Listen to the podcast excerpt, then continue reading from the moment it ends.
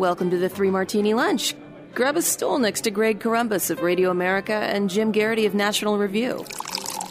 Three martinis coming up. Hey, it's Thursday. Really glad you're here for the Three Martini Lunch. Just one more day and we get to the weekend, Super Bowl weekend, and so many other fun things. Uh, Jim Geraghty is here, of course, and we've got good, bad, and crazy martinis, Jim. As you know, uh, before we get to martini number one officially, yesterday was day one of Q&A, uh, senators asking questions, or at least having the pages run them to Chief Justice John Roberts, who would then ask the questions to uh, one set of lawyers or the other, sometimes both. And uh, you thought you were going to get really uh, confrontational questions or people really zeroing in on some of the key unanswered points here. But for the most part, it was this Republican senator has a question for the president's counsel, or this Democratic senator has a question for the House managers. Isn't the other side's argument just totally flawed? The subtext of a lot of them was, You're really right, aren't you? I mean, not just a little right. You're really, really right. And yet, even then, some of the lawyers uh, didn't uh, necessarily have the greatest responses. You had Alan Dershowitz saying that uh, if the president thinks getting reelected is in the public interest, then he can do whatever he wants. a lot of conservatives uh, at that point were kind of given the, the George Stephanopoulos cut the throat uh, line there. Not sure we really want to go there. Uh, another nice argument yesterday was Adam Schiff claiming he didn't know anything about the whistleblower. so all sorts of truthfulness going on there. But uh, Jim, our good martini today is it looks like Mitch has the votes. Yesterday we joked about how the headline was McConnell doesn't have the votes, but he thinks he will by Friday, and lo and behold, I think he's going to have the votes by Friday. ABC News now says new witnesses unlikely, whether it's uh, the Q&A or just the fact that they don't want uh, the Senate to be in limbo until all the court fights were to play out over subpoenaing John Bolton or perhaps other figures for testimony in the Senate trial. It looks like uh, there aren't going to be enough votes to call witnesses. We'll see what actually happens on Friday. ABC News looks to be the leader on this, uh, saying multiple Republicans tell ABC News they hope to move quickly to acquit the president within the next two days ahead of his State of the Union address on Tuesday. Here's the best part, though. ABC News' is Trish Turner caught up with McConnell as he arrived at the Capitol Thursday morning. Asked if he has the votes he needs to win the day Friday on witnesses, he responded, We'll see what tomorrow brings. Then, when asked if he felt confident about the vote, he turned his head and with a sly grin said, I always do. Doesn't seem like Mitch McConnell lost a lot of sleep about this one last night. No, and you kind of wonder what changed in the last couple of days because there was a message of a couple of days ago saying, look, we don't know if we have the votes. It's a possibility that there will be witnesses. And, and you know, it could be that. Uh, uh, the Republican senators. And Cory Gardner certainly seems like this was a, a key vote, uh, that he was a guy who had been looking one way, came out, says he doesn't really need to feel like he needs to hear from witnesses. Democrats are saying, ah, this dooms him in November. I really think a lot's going to happen between now and November that I don't think impeachment votes are going to be seen as uh, make or break. And the other thing also is that uh, I don't think procedural votes on the impeachment are going to be make or break. That having been said, Cory Gardner's probably got a tough race in a purple state and shouldn't be underestimated. But I think the other thing is, I, I kind of wonder if Greg, there was almost a, a process of calling the bluff here in that you know democrats since the beginning have been saying you got to have witnesses you got to have witnesses we got to hear from bolton. All these witnesses would, would support our account of things. And if you're a republican senator the fear is you vote no and then people say oh impeachment was rushed. They didn't really look at this seriously. They didn't take their duties seriously. Oh how terrible this is and there's some sort of consequence to that the bigger the thing is though is that if you decide to have witnesses, well, once you have you know uh, Pat Toomey among others was floating the okay, maybe you guys get John Bolton and we get Hunter Biden, you know, the the one for one deal. But also, I think once you open the door to any witness, witness number one, well, then you're more likely to get witness number two. And once you've had two witnesses, it makes it easier to have witness number three. And all of a sudden, you're hearing from a whole bunch of witnesses. Now, some people might say, yes, exactly. In a matter as important as impeachment, this should go on. You know, take as much time as you need take as long as you need, hear from everybody you possibly could, you know, could have anything relevant to say. Let's go with it. If you do that, this doesn't get done by January. This gets done probably in March. And who knows how well into March that is. And as you know, nothing's gotten done in the Senate since this began. And nothing will get done in the Senate until this ends. And you kind of wonder if at some point, even the Democratic senators are like, you know, we do have other bills to pass. we do have other things we want to do. Uh, and you start running that possibility of, you know, do you end up running, you know, running for your reelection with this sense of a do nothing Congress? So we will see how things shake out. It certainly looks like the uh, uh likelihood of, of, witnesses has come down dramatically in the last 24 hours. Considering how the views on impeachment really haven't changed at all since the uh, trial began, I'm not really sure this is going to have those giant political consequences that the pro impeachment forces seem to think it's going to, Greg. Well, given the fact that huge issues like uh, killing Baghdadi seem to last less than a week, I'm pretty sure impeachment's not necessarily going to be the tip of the tongue issue come uh, early November. What's your sense on this argument out there? I don't know if it's a conspiracy theory, but it's certainly intriguing because, as you've mentioned, uh, that nothing can happen in the Senate until there's a final vote on conviction or acquittal. And so there's some folks out there going, oh, this is the Democrats' way if they can get witnesses, especially if there's court fights over executive privilege. This, like you said, could go into March or possibly even later. And all of a sudden, not as many judges get confirmed. Uh, if there's a Supreme Court vacancy, there's nothing they can do about it. And it's kind of running out the clock till Democrats hope there's a, uh, a change in majority and certainly a change in the White House. Welcome to political reality, ladies and gentlemen. All right. Well, let's talk about one of those people who wishes uh, they would be the next president. According to the most recent polls, that seems more and more unlikely.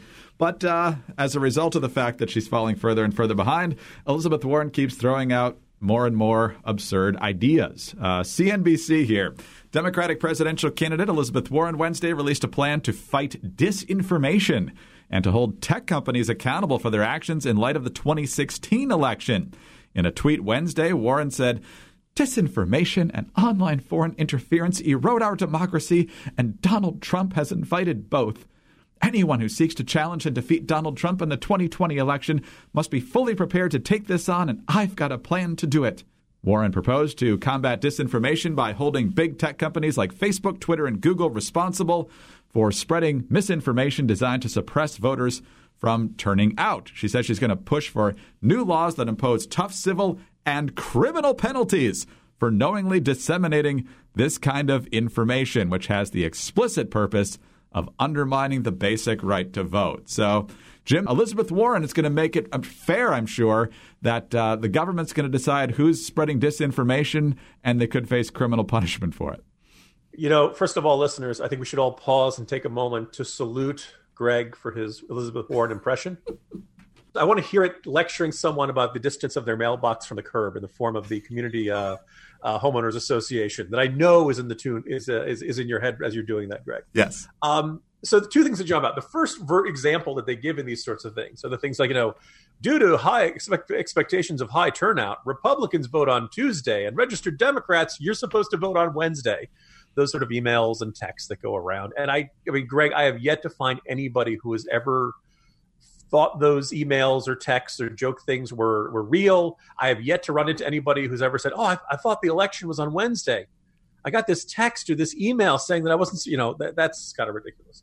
I suppose I could imagine a scenario where someone was giving out sufficient false information that was uh, misleading people about voting that I would believe that okay, at this point now we're getting into a situation of fraud and it should be prosecuted. I suppose if you set up like some sort of like fake website of find your polling place and you directed people to the wrong polling places outside of their districts, all right, maybe we're getting genuinely criminal there.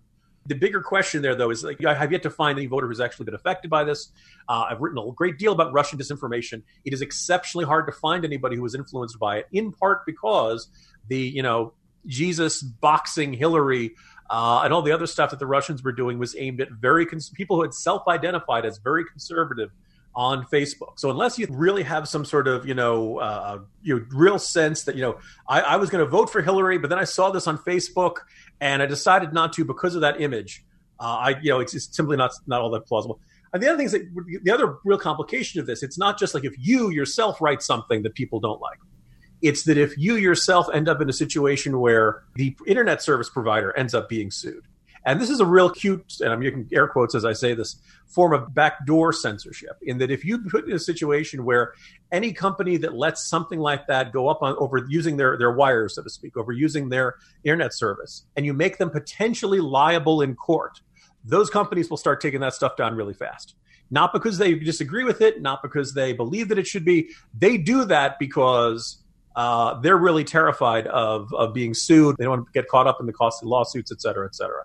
This is never going to come to, to, to fruition or law. Elizabeth Warren is probably not going to be the Democratic nominee. But all of that said, it's you know kind of unnerving that this is the sort of thing you do if you want to gain votes in the Democratic primary. That's an excellent point, and where I was going to take this, uh, the fact that there is at least the assumption on her part that there's an audience for this that will be receptive to it. Uh, you know, we hear all the time about how Donald Trump is uh, stifling a free press because he calls them fake news and uh, he's, you know, a grave threat to the First Amendment and so forth. Uh, pretty sure this is about as grave as a, a, threat as we've seen in this country. Yeah, and look, ultimately, look, when I was at the uh, Koch Winter meeting, a lot of you know, there was a whole panel on freedom of speech, and somebody pointed out a lot of people say they believe in freedom of speech. What they really mean is, I believe in freedom of speech for people who agree with me.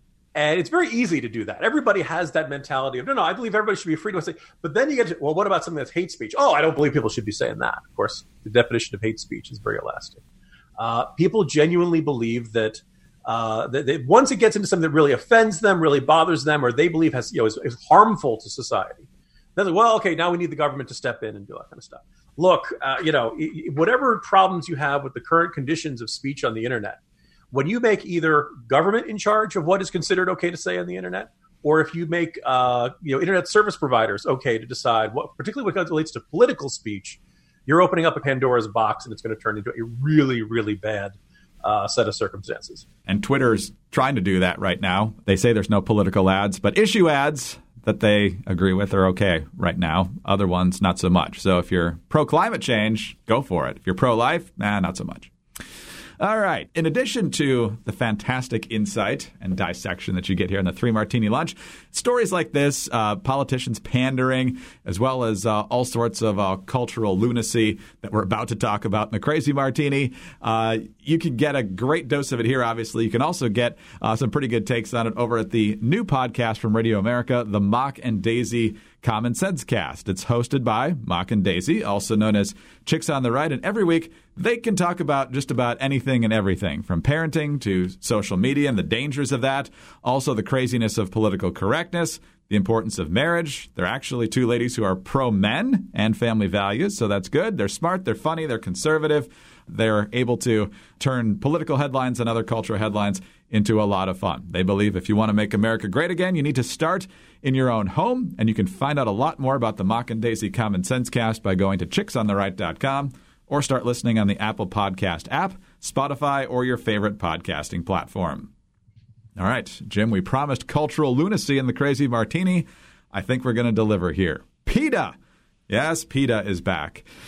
People for the Ethical Treatment of Animals, they've decided that the greatest menace facing our country in the upcoming days is Punxsutawney Phil. Not Phil himself, of course, the evil, evil humans who exploit Phil, and it's time for that to change. So Ingrid Newkirk, president of PETA, has written a sternly worded letter to the Punxsutawney uh, Groundhog Club. She says uh, times change, traditions evolve. It's long overdue for Phil to be retired. They, she says it's a prey species. Groundhogs actively avoid humans, and being in close proximity to the public causes these animals great stress. When Phil is dragged out of his hole and held up to flashing lights and crowds, he has no idea what's happening. Being relegated to a library habitat for the other days of the year doesn't allow him or the other groundhog there to dig, burrow, or forage. It's no kind of life for these animals. But she has a solution, Jim. Use technologically advanced electromechanical devices, such as animatronics instead of live animals. We even have technology to create an animatronic groundhog with artificial intelligence that could actually predict the weather. So the letter goes on and on. And Jim, obviously, the reason we love the Groundhog Day is to get an accurate weather forecast. You know, I don't know that Groundhog Day is necessarily the cultural event uh, or the hill we want to die on. But later in the letter here, Ingrid Newkirk says that basically young people don't care about it anymore if it's uh, not on their phone. They think this sort of thing is hokey. But uh, Somehow, Jim, the biggest issue for PETA these days is the fact that the world's most pampered rodent is uh, being mistreated. So, Greg, my first question is Does PETA ever give New York City Mayor Bill de Blasio any grief about this stuff? Not that I've ever seen. I mean, everybody who has not killed a groundhog, take one step forward. Not so fast, Mr. Mayor. My first thought is when it comes to taking care of groundhog, we have one very high profile, in my mind, notorious example of a, a, Groundhog Day ceremony going terribly wrong and killing the groundhog. And this, no, nobody ever seems to talk about this other than you and I, Greg. Um, but the second example is like, okay, I don't, I think an AI or holographic or any of these high tech options strike me as pretty ridiculous, Greg. But I'll make one exception. As I said, Bill de Blasio, you know, is kind of a Groundhog Day serial killer.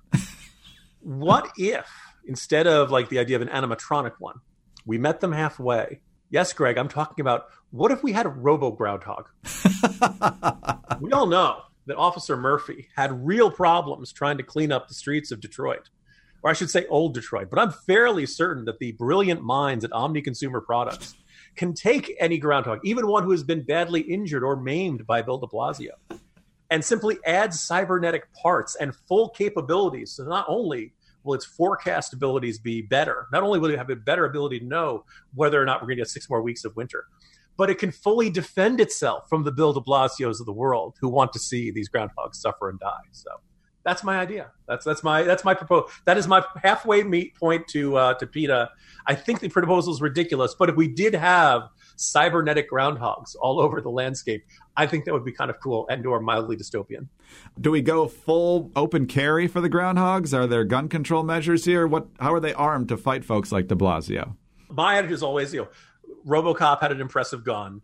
We all know the only thing that stops a bad groundhog with a gun is a good groundhog with a gun. So I'm perfectly fine with that. If others, if you want to have some sort of like cybernetic laser system or something, at the very least, these cybernetic limbs of the groundhog should be much, much stronger and capable of breaking human bones. That would, that would be my assumption of it. So. Yeah, yeah. The biggest hurdle is no fingers. We can build them. Yes, yes exactly. The technology is clearly there. You're right about this. So, uh, this could this could be interesting because this could pit PETA against the gun grabbers, and that would be a really fun battle to watch. so I think I know which side I'm betting on. I mean, one side just by itself is going to have you know probably not as much agility due to low protein. In any event, good to get a laugh after a long week, uh, Jim. Actually, it's not the end of the week. We still have one more day. Darn it, it's only Thursday. Anyway, see you tomorrow. See you tomorrow, Greg. Jim Geraghty, National Review. I'm Greg Corombos of Radio America. Thanks for being with us today. Have a great Thursday, and we'll see you again on Friday. Please subscribe to the podcast. Leave us a nice review. Have a great day. We'll see you tomorrow.